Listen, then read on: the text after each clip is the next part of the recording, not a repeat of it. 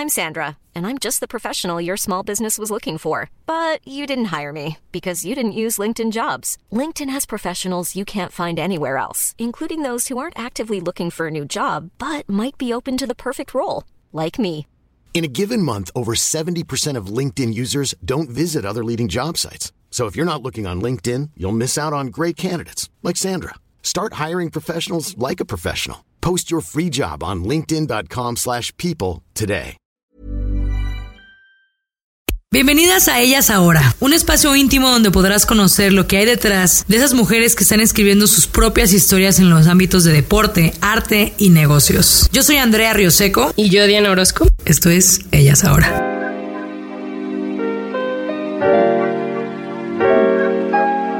Muy bien, aquí estamos hoy con Lulu Martínez. Cuéntanos, Lulu, ¿de dónde eres? Eh, ¿A qué te dedicas? ¿Y cuál es tu pasión? Yo nací en la Ciudad de México y ahí viví hasta los 12 años. Después me mudé al Bajío, a Celaya, Guanajuato, y después estudié la carrera en León, Guanajuato, y, y ya de ahí, este, bueno, regresé a la Ciudad de México a trabajar, y ahorita estoy viviendo aquí en Nueva York. Aunque en realidad vivo en el Bronx. Eso. Bueno, para la gente que no conozca Nueva York, sí hay una diferencia cultural, ¿no? De vivir en Manhattan, Brooklyn, Queens. eh, Cultural y eh, económica. Cultural y económica, sobre todo. Oye, ¿y aquí qué andas haciendo en Nueva York? Eh, Me vine a Nueva York a estudiar la maestría en editorial de libros. Mm, qué interesante. Y este y luego conseguí un trabajo en una casa editora que se llama Kensington, Ah, aquí en Midtown, eh, o lo que sería, digamos, el centro, de Manhattan. Mm, Ajá. ¿Y qué haces ahí en ese editorial? Soy communications manager. Me dedico a hacer ah, campañas de mercadotecnia y de publicidad Ah, para libros. Entonces cada año me asignan alrededor de 100 títulos. Wow. Y lo que hago es desde planear todo lo, todo lo, lo que se paga. Digamos, anuncios en libros, perio- eh, digo, en revistas, periódicos, podcast. Perfecto. Redes Ya, sociales. Redes sociales, Ah, todo buenísimo. eso. El trabajar con influencers, ya sabes, de las personas que, que ah, ponen libros en su Instagram y la gente los sigue. Y toda aquella, ah, todo aquello que es gratis, como por ejemplo las personas que profesionalmente se dedican a hacer reseñas de libros en el New York Times o cosas así, o bloggers o cualquier tipo de cualquier forma en la que yo pueda poner al autor enfrente de nuevos lectores. Ah, qué Y buena a eso me definición. dedico. Oye, qué interesante. Y hablando, hablando de, de este mundo editorial, la gente todavía, tú dirías que lee más libros, lee igual o lee menos. Por eso de ahorita de todo de las redes sociales, que pasamos mucho tiempo de viendo series también, ¿no? Con el fenómeno de Netflix. Eh, Para la gente que no sepa, Manhattan es como la meca de las editoriales, ¿no? Aquí hay muchas. ¿Y tú qué dirías en cuanto a eso? ¿La gente lee más? Yo creo que la gente sigue leyendo igual que antes. Solo que leen ahora en el Kindle, ¿no? O en Ajá. su celular. Sin embargo, la forma en la que consumimos contenido está cambiando y aquí en Estados Unidos empieza a haber ese esa conversación de queremos historias diversas, no la historia en la que dos personas anglosajonas, un hombre, una mujer, se conocen, se enamoran y seguimos su rumbo. Queremos también ver personas que son de otros colores, de otras etnias, que no necesariamente son heterosexuales o católicos eh, o que tienen algún tipo de habilidad diferente. Entonces, cuando esa conversación ya empieza, eh, surgen cosas muy interesantes.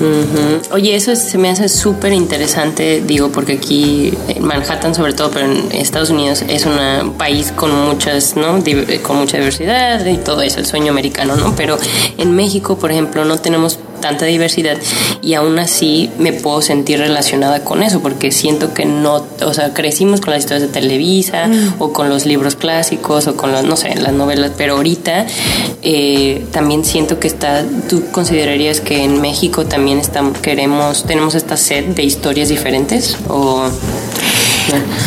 Es una cuestión muy interesante fíjate que la he pensado antes.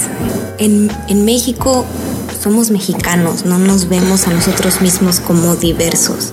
Es más en cuestión de clase, ¿no? Ajá, y hay mexicanos que son más en el, digamos, como en los matices blancos de piel y personas que están en más en los matices más oscuros.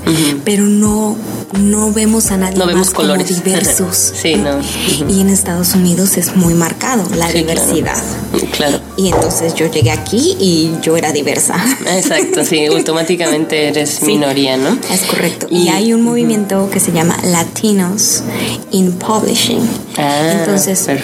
Son personas que vienen de todas las, eh, ya sabes, de todos los países que constituyen Latinoamérica y formaron una asociación. Y el, el aquí en Manhattan y el gran gol de esa asociación es que más latinos ocupen puestos dentro de la edición de libros Claro. ya sea como editores, como autores, como mercadólogos, Que estemos que más representados, ¿no? es correcto, porque una vez que haya más representación, entonces vamos a poder traer más historias. Exacto, sí, yo estoy muy consciente de eso porque veo que aquí en Estados Unidos los afroamericanos eh, tienen mucha más representación en cuanto a en la cultura, pues, o sea, sus historias en televisión a veces son más predominantes o la música o no sé, pero bueno, ahorita con el reggaetón eso también está cambiando, pero bueno, pero sí, es, es interesante este fenómeno porque también pasa en las startups, ¿no? En negocios, en todo, o sea, eh, hay que buscar tener más voces que representen lo que nuestra historia o nuestra nuestra vida diaria, ¿no? En, en Estados Unidos. Entonces, eso me hace muy padre. Entonces, tú eres parte de ese grupo. Sí, Mm. ah, y hay otro grupo que se llama People of Color, que son personas que no son anglosajonas. Entonces pueden ser de Asia o del sudeste asiático, o personas que vienen directamente de África, o personas que son eh, nativas, digamos, de algunas de las tribus nativas de Estados Unidos. Mm, Entonces, el punto es traer historias de que, que se salen de lo que se ha marcado como, Sí. como la norma. Claro, y es un reto muy interesante porque obviamente muchos me imagino que eh, el- como funciona el mundo editorial es también como en, en cualquier otra empresa en, en cuanto a los ingresos, ¿no? Entonces dices, comparas libros a libros anteriores, ¿no? Entonces, sí, o similares. Entonces les, les, les das presupuesto de acuerdo a históricos, ¿no? Es correcto. Y ahorita, como están habiendo estas historias nuevas, ¿no? Me imagino que no hay muchos históricos, o sea, no hay mucho a qué compararlo, ¿no? Pero a la vez tienes que ser justo y tienes Es que tratar de darle la misma, el mismo trato, porque si no, los números no van a reflejarlo, porque dices, bueno, si le, refle- si le doy nada más este porcentaje de marketing, sus resultados a lo mejor no van a ser a que si le hubiera dado más, ¿no? Entonces eso es un reto, me Yo imagino. creo, yo creo que ya todas las industrias se están dando cuenta de que somos un mercado y un mercado con poder adquisitivo. Así es. El, el hecho de que veamos en Netflix series que ya son como el One Day at a Time con Rita Moreno, ¿no? Y es una es la historia de una familia cubana en Estados Unidos. Y de repente mezclan el Spanglish o hablaron del Che Guevara. Este que ya se vean ese tipo de, de series o de productos en el mainstream significa que las industrias están abriendo los ojos. Sí. Los latinos tenemos poder adquisitivo y por Claro. supuesto que queremos comprar, pero pues Sí, el chiste es también ser responsable y, y- y no comprar, o sea, no castigar, pero no, pero sí estar muy conscientes de cuando una empresa está haciendo esfuerzos, ¿no? Por, Sí. por, por, Hay- sí, por representarnos. hay en Instagram una cuenta que se llama Shop Latinex Ah, sí, lo he visto. y es una chica que se dedica a, a enseñar marcas de Latinas. latinos por latinos. sí. Entonces, cada que, que veo ahí algo que me gusta, Lo apoyas. el punto es apoyar. Eso también es, ¿no? Como educarnos como consumidores también en ese sentido, ¿no? Sí, qué interesante. Oye, Lulu, pero bueno, podríamos hablar de este tema también mucho. Horas. Horas, pero también me interesa mucho porque, eh, bueno, Lulu se- me la refirió una amiga que, que corre maratones, ¿no? Se llama Roma. Roma no habla español, así que no va a escuchar este podcast. Pero eh, cuéntame, Lulu, me dijo que eres ultra maratoner, ¿no? Ultramaratonista. Cuéntame cómo empezaste a correr tanto o cómo estuvo ese día.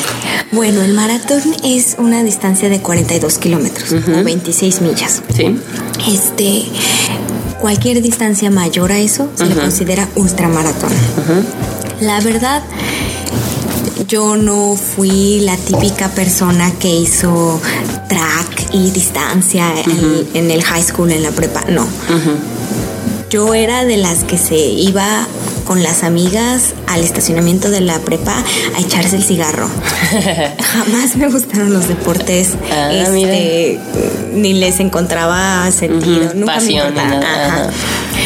Pero, pues, en una ocasión decidí, ya tenía yo como 28, 29 años y decidí este empezar a hacer pues ejercicio, que era lo más fácil, pues correr. Entonces saqué una membresía en un gimnasio y empecé en la caminadora porque era lo más lo más fácil, el único aparato que ahí más o menos le sabía. Entonces empecé con, con mi, mi meta al principio era mantente a paso trote cinco minutos, nada más cinco minutos y ya después vemos. Y así, poco a poco, este, empecé que cinco minutos, que diez minutos, bla, bla, bla. Y estaba yo trabajando en ese entonces en una empresa en Celaya que organiza carreras de 5 kilómetros, de 10 kilómetros. Y, este, y organizaron una carrera de 5 kilómetros y dije, pues a ver. Y enlisté a mi hermano y a otra amiga que se había dedicado, que ella este, en su juventud había sido nadadora profesional, entonces tenía el aguante. que es diferente, que es diferente que- nadar y correr, pero, Pero tenía tenía el aguante. la disciplina, ¿no? Ajá. Y los enlisté, les dije, oigan, pues vamos a, a la carrera. Y la verdad es que el punto era un pie enfrente del otro hasta la línea de meta. Y cuando terminé, la verdad es que fue una sensación como de autorrealización en la que Claro. te das cuenta, wow, sí fue difícil, pero, pero valió la pena y me gustó. Entonces, seguí corriendo, iba ahí a un parque en Celaya que se llama el Xochipilli y ahí corría, pero nada, nada largo, vaya. Nada lo normal. Nada más de 40 minutos. Sí. Y era paso trote y así. Me, me mudo a Estados Unidos y es- eh, empecé a estudiar la maestría, pero quería yo conocer gente, porque no tenía amigos, no me mudé con mi familia ni con nadie, yo me mudé sola. Entonces, para conocer amigos, dije, pues me voy a meter a un club, a un club de algo. Y encontré un grupo de corredores. Aquí en, en Nueva York hay muchos grupos de corredores. Y encontré a uno que se reunían en, en Central Park. Entonces te daban como un periodo de prueba de 30 días y si te gustaba había que pagar la membresía de 20 dólares por un año. Entonces dije, bueno, pues me voy a juntar con ellos a correr. Y empecé a ir a correr y este y era una forma pues de socializar, de conocer gente. Empecé a conocer más gente que me invitaban, que al cine, que a cenar, que a echar el trago y este y empezar empecé a formar un círculo social en Nueva York. Pero lo que lo único que teníamos todo en común era que todos éramos corredores, o bueno, por lo menos yo quería empezar a ser corredora, ¿verdad? Y así fue que conocí a la persona que ahora es mi marido.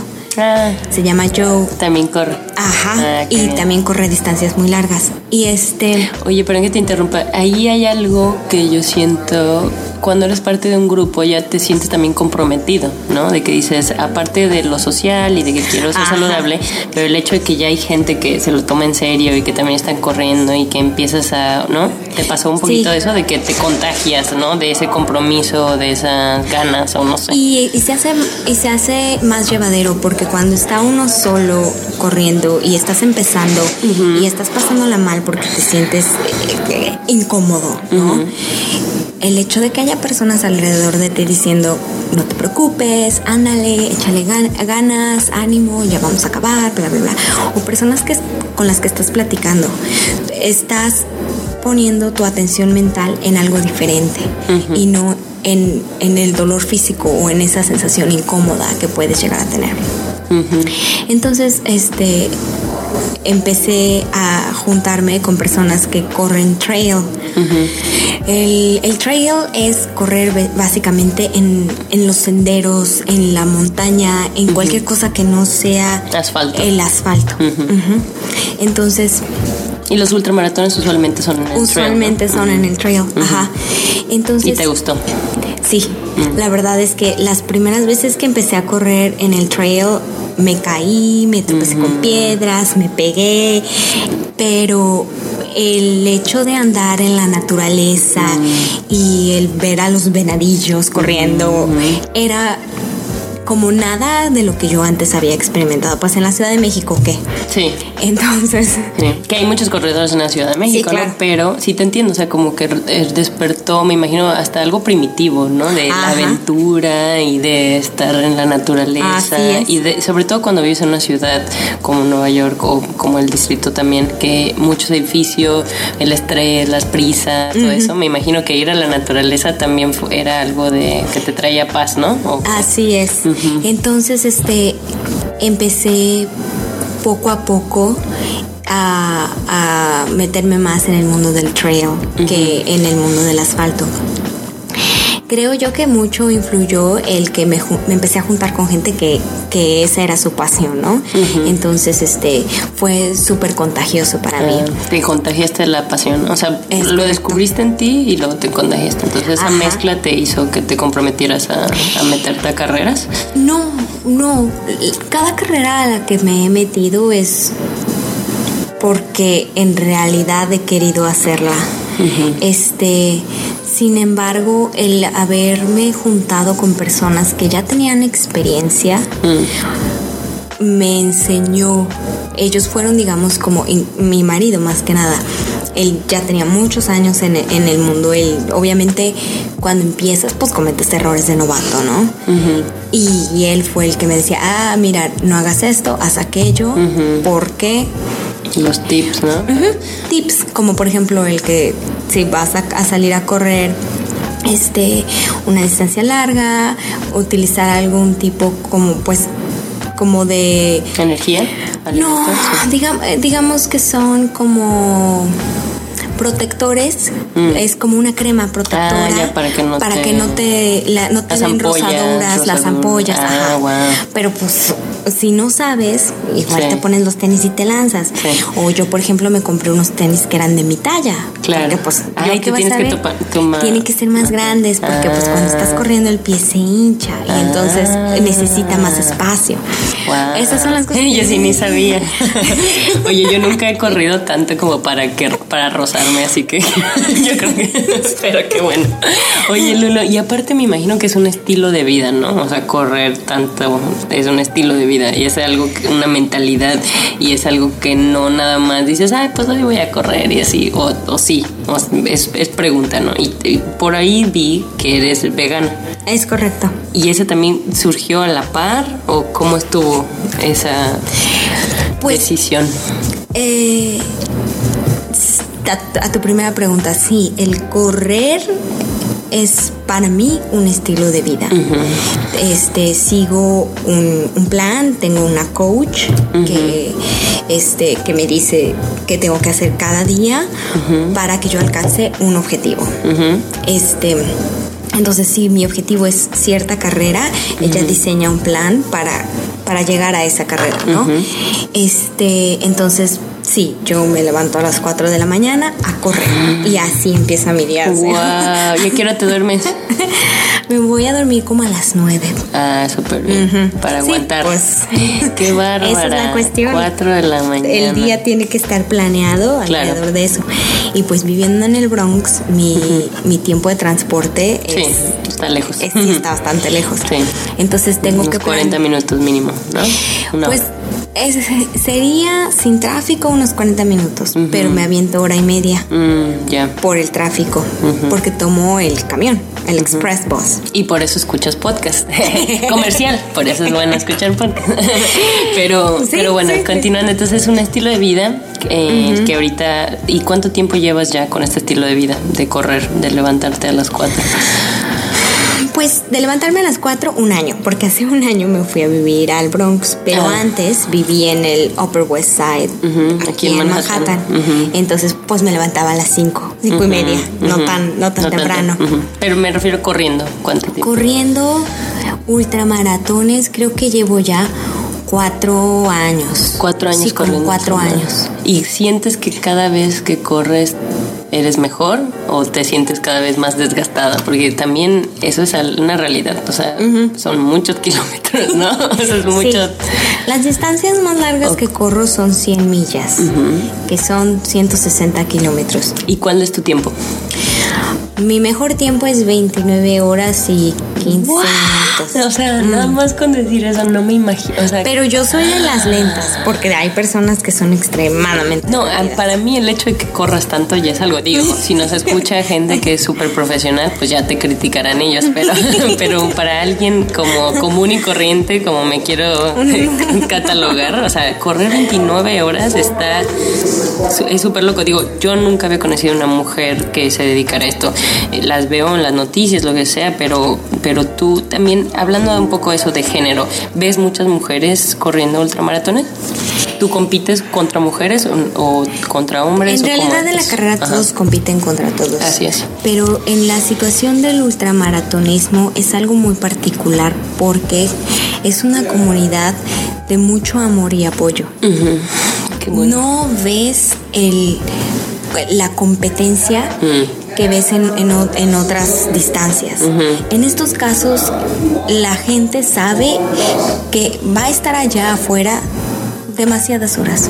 Entonces, si te ven, te dicen, hola, buen trabajo, sigue adelante. Eso me gusta. Si te ven sufriendo, se van a detener y te van a decir, ¿en qué te puedo ayudar? ¿Qué necesitas? Es más como algo de supervivencia también. ¿no? O Y sea, es, más y como. es el saber que todos estamos pasando por lo mismo. Qué bonito. Entonces es una situación de mucho amor y mucho apoyo. Hay, hay, no hay tanta mujer como a mí me gustaría. ¿Por qué crees que es eso? En mi personal opinión, creo yo que las mujeres podemos ir distancias tan largas como los hombres. Eso Sí, claro. yo no lo dudo. Sí, no es un tema de capacidad. A lo mejor es un tema de horas en cuanto al entrenamiento. Quizás es porque este requiere no, no sé, no sabría decirte. ¿No? No. Es algo interesante para. Digo, no tenemos que tener las, las preguntas y tampoco se trata de, de Claro. decir, bueno, hay, hay que tener las mayor mujeres posibles, pero a veces sí me cuestiono de que, ah, ¿por qué si hay más o no hay tantas? O no sé. Hay ¿no? una organización, hay una, bueno, es una organización, es, sí, es un grupo fundado por una chica norteamericana que se llama Trail Sisters. Mm, De hecho, ahorita te iba a preguntar eso, ¿no? Veo que un poquito de antecedentes es que mucho, yo he notado, digo, como alguien que no conoce, eh, veo que muchos corredores están siempre afiliados a algún, bueno, no siempre, pero es común que estén afiliados a alguna causa o alguna organización o algo, ¿no? ¿Tú con cuántas organizaciones trabajas? Y sí. Pues eh, muchos sí, como tú dices, muchos corredores están afiliados a una marca porque la marca, pues obviamente te patrocina, ¿no? Te pagan. Este, o eres, digamos, embajador de una marca. ¿Es fácil conseguir ese tipo de patrocinios? O de... Bueno, los patrocinios pagados es fácil si eres bueno. Si claro, ganas, como en todo, ¿no? Como en sí, todo. Sí, sí. Pero en las carreras, pues todos los africanos se llevan todos, ¿no? o sea, como que qué tanto. Sí, si te dejan, si eres, si eres bueno, si eres rápido, si ganas, claro. si eres Te de podio, como en todo. Ajá. Pero pues yo soy de las que van hasta atrás. Pero aún así te patrocinan, ¿no? pues hay, O eres embajadora. eh, ¿sí? sí, hay embajador, pero es diferente. Claro. No te pagan, eh, pero tú firmemente crees en el producto, tú lo usas y entonces, pues, les, les das, digamos, como como hablas de ellos Visibilidad. ajá, les Claro. das visibilidad en tus redes sociales. Este, y en cuanto a organizaciones, hay una organización que se llama Every Mother Counts o Cada Madre Cuenta, que fue fundada porque Estados Unidos es el país industrializado con mayor mortalidad materna. Lo cual no tiene sentido, porque siendo un país desarrollado dices, ¿cómo pasa esto? No, ah, no sabía eso. No, a mí cuando, cuando me acerqué y cuando me lo contaron, yo pensé... No es cierto. Eh, no. Pero el problema es que las personas no tienen la accesibilidad a los doctores o a las clínicas, la gente que por ejemplo vive en los suburbios, en los suburbios muy afuera de, las ciudades, ¿no? O que cuando llegan a la clínica no hay los recursos necesarios. O que les hacen cesárea sin haber sido necesaria la cesárea. Mm. Y esos problemas los hay alrededor del mundo. Pero aquí en Estados Unidos siendo el país industrializado que es, es el de mayor mortalidad materna. Y las mujeres afroamericanas y latinas mm. están en riesgo mucho más grande que la mujer anglosajona. Entonces, esta organización se dedica a hablar de este problema, mm. a que la gente se vuelva consciente de que es un problema y de que estas mamás mueren durante el parto o el bebé muere o de que las mamás mueren durante el embarazo y que más del 90% de estas muertes son prevenibles. Entonces la organización se dedica a recaudar fondos, a hacer pues los fundraisings y ayuda alrededor de todo el mundo. Sin embargo están aquí y sus headquarters están en, en Nueva York. Qué interesante. Y yo corro con la playera del equipo que dice Every Mother Counts y hablo de ellos en mis redes sociales y, si la gente dice, me encanta tu playera, cada mamá cuenta. Claro. Tiene sentido, pero ¿qué significa? Claro. Entonces cuando les dices, sí, la gente dice, pero ¿cómo? Todo el mundo se asombra, ¿no? Y sí. El, oye, y eso, hablando un poquito más general, digo, está padrísimo esta organización, pero ¿tú sientes que las carreras sí ayudan a difundir estos mensajes? Yo creo que sí, yo creo que sí ayudan. Este, no, Every Mother Counts tiene un equipo de personas que son embajadores y que se dedican a, traer visibilidad al asunto eh, a través de las carreras, ¿no? Y bueno, en el caso de, del ultramaratón, estás allá afuera durante tantas horas que la gente te pregunta. Mm. Y, me pasa igual porque corro carreras con la bandera de México atada a mi a, mi mochilita de hidratación, que es donde pongo, pues ya sabes. Que representar. Ajá, entonces siempre pasa que hay quien me pregunta, eres de México. y tú no, más traigo la bandera. traigo la Les estoy haciendo promoción. Este, y me ha pasado, en pocas ocasiones me ha pasado que se acercan personas y me, me dicen, ay, ¿y de dónde es tu bandera? Mm. O alguien que se acerca a hablarme en español. Y en algunas, este, en algunas de estas carreras he visto a mexicanos. Me dicen, ay, mexicana, mexicana, ¿de dónde eres? Es un sentimiento padrísimo, ¿no? Porque te sientes como que de tu manera, como tú dices, aunque seas de las últimas, pero estás representando, donde sea que estés, estás representando de dónde eres y la importancia de que la gente vea, ¿no? Que le estás echando ganas y que se sientes una responsabilidad de alguna manera. Yo eh, tuve la suerte de ver, no participar, pero el maratón de Nueva York. ¿Y lo has corrido alguna vez? Sí. Eso. No manches, aquí vamos a estar tres horas. No, pero es que ese maratón, o sea, lloro, cada vez lloro. De que nada más de verlos lloro. Y es un sentimiento padrísimo cuando ves mexicanos, ¿no? También. Digo, si nos escucha gente que no es mexicana, eh, me imagino que el, sentimiento es lo mismo, ¿no? pero el, el hecho como de decir, alguien como yo o con antes Hiring for your small business? If you're not looking for professionals on LinkedIn, you're looking in the wrong place. That's like looking for your car keys in a fish tank. LinkedIn helps you hire professionals you can't find anywhere else, even those who aren't actively searching for a new job but might be open to the perfect role. In a given month, over 70% of LinkedIn users don't even visit other leading job sites. So start looking in the right place. With LinkedIn, you can hire professionals like a professional. Post your free job on linkedin.com slash people today. Accidentes similares a mí está aquí echándole ganas en esta carrera donde hay miles de gente, ¿no? Y hay muchos maratones, ¿no? Boston, el DF, lo que sea. Pero el punto es como que sientes una conexión como muy humana, ¿no? O sea, una conexión especial. Y yo no corro en distancias, pero eh, siento que con las carreras que he corrido pude percibir por qué la gente hace esto. O sea, sí es un sentimiento muy único, o sea, muy particular a las carreras y por eso no me sorprende, pero quería preguntarte de... A ver, ahorita hay muchísimas carreras, ¿no? En todo el mundo y siento que es algo que está incrementando cada vez, cada vez hay más carreras. En México cada fin de semana hay, eh, ¿no? Aquí en Estados Unidos, no sé, en ultramaratones son menos, me imagino, ¿no? Por la logística nomás. Pues hay muchos, la verdad es que hay muchos, este, y los hay en todas partes. Eh, pero eh, la logística es básicamente Muy lo compleja, que, ¿no? Ajá, porque implica viajar, en la mayoría de los casos implica viajar. Y como estas, estas grandes distancias se corren básicamente en, en las montañas o en los trails, implica que viajes dos o tres días. Y bueno, entonces este... Sí, por cuestiones de trabajo. de, mm. ¿Cuánto dirías la- el promedio de edad de las personas que corren ultramaratones? ¿O hay de todo? Hay de todo, ¿eh?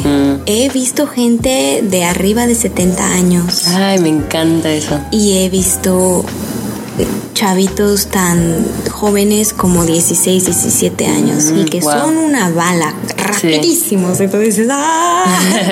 Cárgame, adiós". jálame. no, oye, oye, es que tengo tantas preguntas. O sea, ¿tú cómo escoges el ultramaratón que vas a correr? Muchas veces es porque he oído tanto acerca de esa carrera. Te llama la atención. Es correcto. O porque a mí me gusta mucho el clima cálido. Entonces sí sé que, hay- que es un lugar donde va a haber clima cálido. O- Calorcito. Dices, o "Ay, güey". si veo que la mayoría de las personas que conozco la van a ir a correr, Sí, claro. pues dices, ay no, ya, Buscas compañía, ¿no? tengo yo que ir también. Qué chistoso porque hay gente que no le gusta correr con tanto calor porque Es sudan y hay gente que no le gusta con el frío porque me imagino que en los ultramaratones pasas por agua, entonces te mojas y te enfrías, pero luego le sigue, o sea, te pasa Ajá. de todo, ¿no? Entonces Sí. tú eres de las que te gusta el calor. Yo creo A que me- porque sí. creciste en México, ¿no? Sí, yo creo que es por eso también. A Sí. mí me encanta el calor, entonces todas las carreras donde el clima es cálido, yo me siento muy confortable, ¿eh? yo no tengo problemas, pero obviamente en la noche las temperaturas bajan y es ahí cuando ya me tengo que abrigar un poquito más porque pues te tienes que seguir moviendo. Oye, Lulu, perdón que te interrumpa de nuevo, pero ¿cómo diste ese salto de correr maratones a correr, como tú dices, un poco más de maratón? O sea, ¿cómo es ese salto de decir, ay, bueno, ahorita 42 y mañana 100? O sea, ¿sabes? O sea, ¿cómo fue que, me imagino que es gradual, pero ¿qué pasó en ti que dijiste, quiero más? Porque también puedes correr maratones toda la vida, ¿no? Y estar buscando, o sea, ¿por qué dijiste, no, quiero correr más? Pues, haz de cuenta que eh, cuando yo me había, cuando me mudé a Nueva York y empecé pues a correr un poquito acá, un poquito allá, ahí en el Central Park, vi que mucha gente se había inscrito a una carrera en enero que era un medio maratón. Y yo jamás en la vida había corrido 21 kilómetros. Pero dije, bueno, pues me dieron un plan eh, de entrenamiento y dije, bueno, me voy a pegar al plan y vamos a ver qué pasa. Y me inscribí. Y era el tiempo de invierno y las vacaciones de Navidad y me fui a México a visitar a mi familia. Y andábamos ahí en León, en el Parque Metropolitano. Y me, y me iba yo a dar mis vueltas, siguiendo mi plan de entrenamiento. Y regreso a Nueva York y es, es este enero y está haciendo un frío Tremendo. tremendo y era mi medio maratón y lo acabé. Ay, Poquito más de dos horas, como dos horas y dos minutos y cuando lo acabo dije, Dios mío, wow, me encantó. Y esa noche salí a celebrar con unos amigos y este y ya sabes, estamos haciendo brindis y eh, y alguien dice, este, no, pues que hay una carrera de 50 kilómetros en Bear Mountain, que es la montaña de los uh Este, es un ultra que lo pone la marca que se llama The North Face. Ellos son los que lo organizan. Famosos ellos. Ajá. Entonces dijeron, no, que un ultra, que 50 kilómetros, no sé qué. Y ya sabes, una copita hizo que todo se hiciera más fácil en mi mente. Y un amigo y yo dijimos, ay, pues ya acabamos de correr 26, 21. ¿Qué son otros 29 más? que son las de 21 a 50, no pasa nada. Hay que inscribirnos. Saquen las tarjetas. No. Y pues nos inscribimos con el, ah, con el celular. Al día siguiente dije, ay, pues a ver qué pasa. Y era enero, la carrera era en mayo. Entonces, este, pues, eh, empecé a salir con la persona, con Joe, que ahora es mi marido, y él también se había inscrito, pero él se había inscrito a las 50 millas. Entonces, cada fin de semana él me llevaba a entrenar ahí para que yo entendiera a lo que me había inscrito y empezar a correr entre rocas y ver el terreno en el que iba, iba a hacer la carrera. Y ya, llega el día de la carrera y yo estaba más o menos preparada. Mentalmente yo dije, la carrera la tienes que, completar en menos de 10 horas. Lo único que tengo que hacer. ¿Escucharon? 10 horas. o sea, no es nada más así como la tengo que completar. No, en menos de 10 horas. O sea, implica correr 10 horas. No, no capto. Yo, dije, lo, lo, único que tengo que hacer es seguirme moviendo durante 10 horas. No parar. Un pie enfrente del otro. Y eso hice. Y acabé, este. Eh, y cuando acabé dije, ¡wow! Mm. ¡Qué increíble! Y yo feliz. Entonces ese sentimiento es el que te hizo decir, ah, pues otra, porque querías volver a sentir eso lo que sentiste cuando terminaste. Sí, mm. y entonces este mi marido iba a correr una carrera en Búfalo de 100 millas y tenían la distancia de 50. Entonces cuando vi que ese mismo día iba a haber la de 50 millas, dije, pues déjame inscribo. Si ya voy a ir a apoyar al marido, pues, pues me inscribo y, ah. yo corro. Loca, ingenua, ilusa. Sí, me inscribí y, llegué. me presenté y dije, bueno, pues en mi mente siempre ha sido, yo tengo muy claro que no estoy corriendo para, para ganarme la vida. Mi, mi alimentación, que yo tenga dinero o comida en mi plato, no va ligado a correr. No soy una corredora competitiva. No, no estoy a ese nivel eh, de, de competencia. Entonces, no hay estrés. ¿Me explico? En el peor de los casos, lo que va a pasar es que pues no termine. Entonces no ha habido eh, ese factor de ay, no me voy a inscribir porque qué pasa si...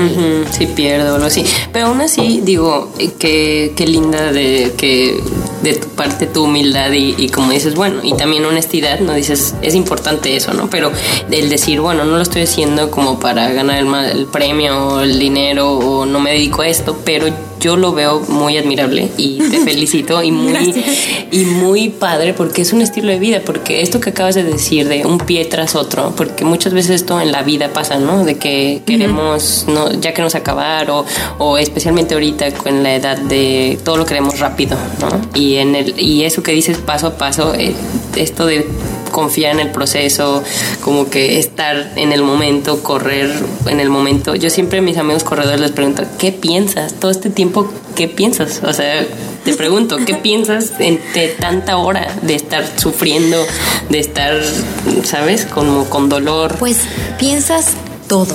La verdad es que pienso en mi familia, pienso en mi trabajo, pienso en mis amigos y, eh, pienso en nada a la vez. Hay momentos en los que de verdad creo que no estoy pensando en nada y de repente un, un pensamiento llega a mi mente. Este para este tipo de distancias que son tan largas, es importante para mí llegar a la línea de partida sabiendo que durante las siguientes horas esa carrera es como una metáfora de la vida. van a haber momentos en los que yo sienta que estoy en la cima del mundo. Cuando dices, qué increíble, puedo seguir corriendo toda la vida, me siento tan bien y el viento a tu espalda. Pero hay momentos en los que sientes que todo te duele, tu mente ya se fue. ya no sabes ni quién eres ni cómo y te, llamas. Sientes que estás en el fondo del barril y no hay salida. A veces arriba, a veces abajo. Pero el punto es ser consciente de que ni el momento alto ni el momento bajo, ninguno de los dos van a durar. Ninguno de los dos son permanentes. Como estás abajo, vas a subir y como estás arriba, vas a bajar. Entonces en esas carreras, cuando es la hora de la madrugada y está oscuro y te tropiezas y hace frío y ya te duele todo porque has estado corriendo durante las últimas 20 horas, ahí es importante recordar que va a pasar. No es permanente, va a pasar. Entonces... Me encanta eso. eso como filosofía de vida, o sea, y, y tú identificas, dices, identificas, este es mi, mi periodo bajo. Sí. Y dices, bueno, va a pasar. Entonces, nada más tengo que. Y lo, hago, y lo hago consciente. Cuando me doy cuenta de que estoy en una situación en la que digo, ay, por Dios, me siento fatal. Lo hago consciente, conscientemente me digo a mí misma, este es simplemente uno de los periodos que, que, que son de estar al fondo del barril no pasa nada. En vez de decir, ay, pobrecita de mí, no, no, no pasa nada. Mm, deja, te calmas a ti mismo. Deja que tu cuerpo y tu mente sientan esa sensación. No intentes, no intentes alejarla, porque vas a gastar más, energía. Déjala que esté ahí, que esté presente, que corra a un lado tuyo. Mm. Y cuando el sol sale otra vez, te da el segundo aire. Mm. Y no pasa nada. Para mí, eh, el, correr distancias tan largas es, es una metáfora de la vida. Y más importante aún, cuando creo yo firmemente que cuando uno se autoimpone obstáculos diarios, cuando tú mismo te, te pones retos día con día, creas resiliencia mental. El darte cuenta, soy capaz de esto, soy capaz de más. Entonces, cuando la vida te avienta obstáculos, de esas curvas que te avienta la vida, tu mente ya tiene como más callos, más resiliencia. Y sobresalir es más fácil. Ah, me encantó eso, Me encantó, me encantó. No, está buenísimo. Eso es justo lo que supongo quería escuchar, como o necesitaba escuchar, porque todos nos podemos relacionar con eso, ¿no? Porque a lo mejor tenemos amigos que no, no tenemos nada que ver, ¿no? Que a lo mejor, como tú dices, eran como tú, que no corrían ni nada, pero en el momento en que dices eso, que es como una metáfora de la vida y que hay que ponernos retos diarios, o sea, qué buen, qué buen mensaje. Gracias por eso. Oye, y, y bueno, en general tu vida para mí se me hace padre eso que hayas dicho, empezaste a correr a los 28, ¿no? Más o menos, y ahorita tienes 34. 34 y dices que hay gente que tiene 70 años corriendo. Para todos aquellos que dicen, no, ya estoy muy grande, no, el mensaje es, si lo quieres hacer, hazlo, ¿no? No importa. ¿Y qué otro consejo darías tú para la gente que, que quiere pero no se atreve o no, cree, no se creen capaz o, ¿sabes? qué, les dirías? Yo creo que para empezar a correr realmente no necesitas nada más que las ganas. Este es un, es un deporte que no requiere absolutamente nada. solamente sal a la calle e inténtalo. Sí, al principio vas a sentir incomodidad. Ay, ¿qué hago con los brazos? ¿Cómo los muevo? ¿Pero cómo respiro? Ay, eh, y está bien y es normal. El punto es que lo intentes y que lo sigas intentando y que lo sigas intentando. Y va a llegar un momento en el que se vuelve cómodo, en el que te, te, sientes más a gusto en tu pisada, en tu ritmo y en el que tu cuerpo, digamos, como que haya la forma correcta para correr. Claro.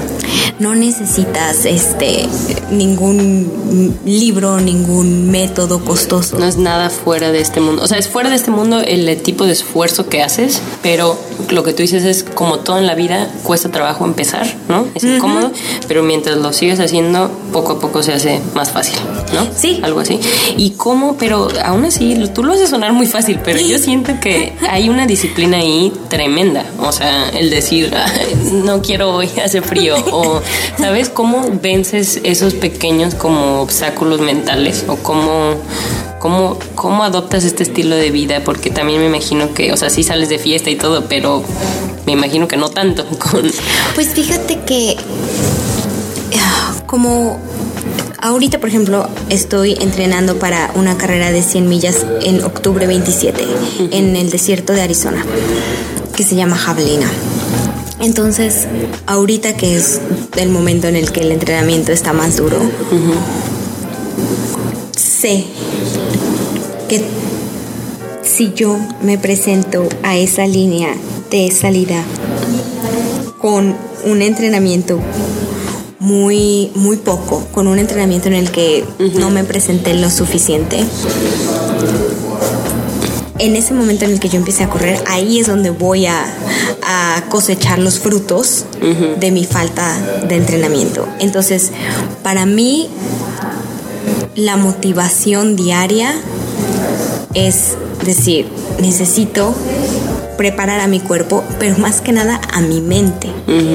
Es una guerra de mi mente contra mi mente Claro. diaria. Porque al final también, como tú dices, no estás compitiendo por ganar o no, está- no es, un, no es un ambiente competitivo, es tú mismo, tú contra tus propias limitaciones, tus propios obstáculos, ¿no? Mentales. Mentales, sí, más que nada. Entonces, si yo me levanto y digo, ay, pero no quiero, no quiero, eh, eh, necesito entrenar a mi mente, necesito calmarla y, que, y, sa- y saber que tengo esa capacidad mental de decir, vamos, tenemos que entrenar, porque el día de la carrera todo lo que puede salir mal va a salir mal.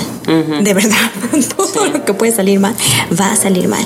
Y el que el acabar va a ser básicamente la qué tan capaz soy yo de sobreponerme a los obstáculos que se presentan. Que se te, no sé, que te salió una ampolla, ok, ¿cómo nos vamos a sobreponer de eso para seguir? Y en el siguiente, que te que estás, no sé, estás vomitando porque tu cuerpo no está Sí, claro. hidratado, ¿cómo nos vamos a sobreponer? ¿Cómo- ¿Qué voy a hacer ¿Cómo voy a cada preparar? una de las curvas que se me avienten durante la carrera? Wow. Y al final, el acabar la carrera Vale es la pena. simplemente cómo te sobrepusiste a los obstáculos. Y por supuesto, vale la pena. Y haces muchos amigos y las experiencias es lo que te llevas de, de una de una carrera De una experiencia. Es una experiencia, ¿no? Que no dura ese día o esas 30 mil horas, sino dura todo ese proceso que hiciste para correr esa carrera, ¿no? Qué padre lo Dice una, una amiga que también se dedica a eso, ella dice, la, la carrera en sí son todos los días de entrenamiento. Todos esos días, esos días son tu carrera. Wow. Sin embargo, el día final, donde ya te pones tus pies en la línea de salida, esa ya es como tu vuelta de la victoria. Ah, wow. Y- Está padre. Es cierto, Es ya es bueno. tu victory lap. Claro. Porque todo lo demás, eso ya fue lo difícil. Lo difícil es el entrenamiento. El entrenamiento, wow. Oye, Lulu, ¿y qué pa tú sientes que este tipo de filosofía te ha impactado en el trabajo, en tu vida Sí. profesional? Todo- a todo. Porque digo, si tú le dices a alguien, a tu jefe o a alguien que te quiere contratar todo esto, yo diría, ah, esta muchacha no se Está va, loca. no, bueno, aparte de que está loca, no se va a rendir, ¿no? O sea, si se viene un problema, vas a saber cómo manejarlo. O a lo mejor no sabes, pero no te vas a asustar tanto, o no sé. O, ¿Sabes? Si, ha tenido un impacto en, en otras partes de tu vida. La verdad, yo creo que sí. Y eh, muchos de mis, de mis colegas me dicen a veces, ay, pero ¿cómo no estás estresada? No, digo, porque es edición de libros, no es operación a corazón, corazón abierto, ¿sí ¿sabes? No va la vida de nadie ahí. Claro. Y creo yo que me ha dado un sentimiento como más de calma. Sí, el, el... Y aparte corres tantas horas, ¿cuántas horas entrenas diario? Una. Ah, nada más. Mira, hasta el baño. Muy bueno. Bien, oye. No, pero me imagino también que echas tanta energía ahí que también eso físicamente pues te calma, ¿no? De que sí, Sí. entrenar diario. O sea, aparte de toda esta filosofía tan padre, entrenar pues te, te calma también. te Y te- creo yo que te ayuda a poner las cosas un poco más en perspectiva. Y la verdad es que eh, tengo la, la fortuna suficiente de que mi jefa, mi jefa directa en, en la casa editorial donde trabajo, en Kensington, ella sabe que me encanta correr y que me dedico a correr. Y, y- y si yo llego y le digo, oye, necesito tomarme el fin de semana para ir a una carrera, ella me dice, Claro. que Dios te bendiga y que te vaya muy bien, por supuesto. Claro, sí, esa es una asociación positiva que obviamente todo el mundo dice, qué padre, ¿no? Es una carta de presentación muy padre. Sí. Oye, y hablando un poquito de lo de que eres vegana, ¿empezaste a ser vegana con tu hábito de correr o cómo surgió eso? Creo que se complementaron. Yo era vegetariana ya desde México. Ah, wow, Ajá. ok. Entonces, este, eh, comía que, ya sabes, los quesos o leche o yogurt y así. Y cuando me mudé a Nueva York, este, pues seguía con el vegetarianismo.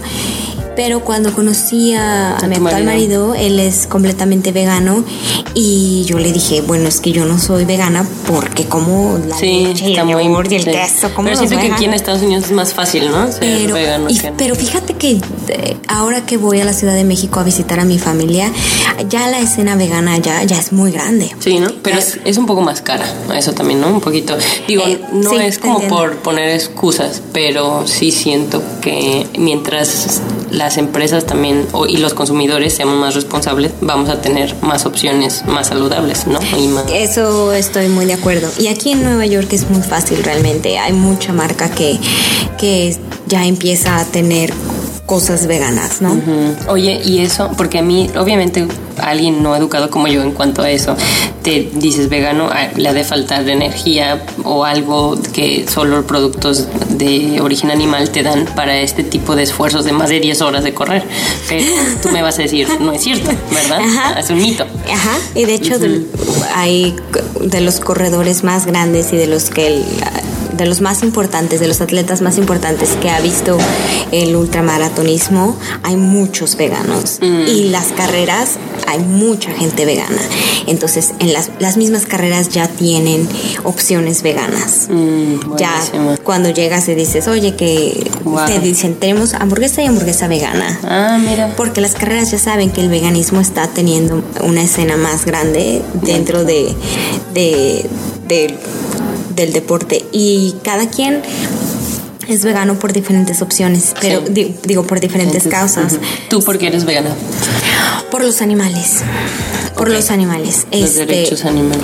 Porque pues el tener mascotas, yo tengo dos gatos actualmente, pero yo creo en, el, en que los animales, como los seres humanos, sienten y sufren y, y creo que comer animales es comer el sufrimiento de alguien vivo Claro. y comer un cadáver, finalmente.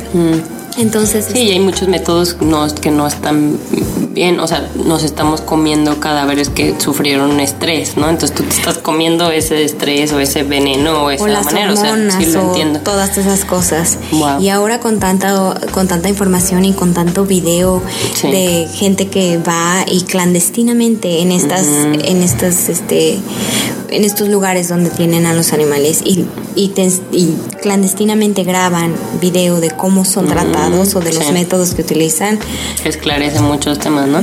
Lo único que yo también he visto que a lo mejor también es, es algo controversial, ¿no? Porque mucha gente se pone muy rígida en cuanto, no, es vegano, lo vegano es lo mejor y lo demás no vale. Y siento que a lo mejor eso, ah, no nada más con el veganismo, con cualquier otra cosa, religión o Claro. ¿no? cualquier disciplina, y a veces le da una mala reputación, supongo, ¿no? De que hay mucha gente dice, ah, vegano, y como que te, te discriminan por no ser vegano, ¿no? o algo así. Pero, creo creo yo que es como aquel chiste que dicen, ¿sabes cuando cómo puedes saber que alguien es corredor? ¿Cómo? No te preocupes, te lo van a decir. Es El, el, corredor es como lo mismo del veganismo. Hay mm. gente que viene y te lo dice en tu cara y no te habla nada más que de cuántos maratones corre. Y tú dices, ¿Y ok. Bien por ti. Sí, podemos hablar de otra cosa que no sea eso. Claro. Es, es, la misma situación. Este, mm. Sí, pues la gente hablamos de lo que nos apasiona, ¿no? No se trata de te vengo a, repre, a reprender o te vengo a reprimir o a, o a decirte que lo que tú estás haciendo eh, te va a mandar al infierno, ¿no? Se trata de estos son los hechos, estos son los facts, estas son las estadísticas, esto es lo que las, las, los lugares donde matan animales, los, factory, los animal factories, esto es lo que están haciendo con nuestro medio ambiente y estas son las estadísticas. Entonces, tú decides. Finalmente es decisión de uno. Claro. Eh, y aparte he visto que, que también eh, son buenas para desarrollar, o sea, más bien reducen el riesgo de que desarrolles enfermedades, este, ¿no? Como cáncer o diabetes o no sé. Hay, hay muchos estudios ligados a eso. Sí. Y hay mucha gente que es vegana y que tiene diabetes tipo 1 y así vive, ¿no? Eh, o diabetes tipo 2 y al volverse vegano la, la diabetes mm. desaparece. No hay absolutos, ¿no? Al final no hay un, como una regla. Ah, eres vegano, no te enfermas, pues tampoco, ¿no? Porque también hay muchos factores. Pero, o sea, me da gusto que, que me lo expliques de esta manera porque de alguna manera tenía yo una preconcepción de que dices los corredores que son tan extremos, la gente que es tan extrema, como te dije, dije, está loca, porque dices, están locos para poder ser tan extremos, pero a la vez la manera como tú nos lo platicas me pone mucho en contexto de que es mucho como una filosofía de vida, ¿no? Es una filosofía de vida y, y no es tan tan loco. O sea, es algo bastante pacífico y bastante, ¿no? Que te hace mucho sentido. Igual con la comida, es como, es, ser más intencional, ¿no? O sea, como que en la mañana me imagino que te despiertas y tienes una intención de ser saludable, intención de entrenar, intención de, ¿no? Como que es ese ejercicio de la, de la intención. Pues la verdad es que el, para mí personalmente el correr y el veganismo nunca fueron por la intención de ser saludable o de ah, ponerme en forma. Fue, esas fueron como efectos secundarios. Mm. Para mí el correr fue como el no tengo nada mejor que hacer y esto me gusta, me gusta el ambiente, me gustan las personas que hay aquí, eh, me gusta el círculo social que hay aquí, ah. el compañerismo y el ah, y, ya de ahí empecé con distancias más largas, más largas, más largas. Y el veganismo para mí empezó por, por decir, voy a practicar lo que, lo que predico. Y si yo digo que amo a los animales, que me importan los animales, entonces es como dicen en inglés, put your money where your mouth is. Y sé congruente. La congruencia. Creo en el sufrimiento animal, entonces por congruencia no me los voy a comer. Wow. Y lo, lo saludable fue efecto secundario. Wow. Pero en realidad ni el correr ni el veganismo fueron porque yo quisiera algo saludable. Ajá, una vida saludable. Lo que me refiero es que ahorita no podrías llegar a correr y ser y no ser saludable, ¿no? Y, y tomar diario o dormirte tarde diario. O sea, es lo que me refiero de que, de que no puedes tener una cosa sin la otra, ¿no? O sea, como tú dices, ser congruente. Oye, Lulu, pues muchas gracias. Eh, ellas ahora es un ejercicio para mujeres que estamos en búsqueda de ser auténticas y cada quien tenemos nuestros métodos de, expresión, ¿no? Y siento que está muy padre el tuyo y muchas gracias por compartirnoslo y sigan a Lulu y sus carreras y sus locuras Esto es Ellas Ahora. Encuéntranos en redes sociales como Ellas Ahora Podcast. and I.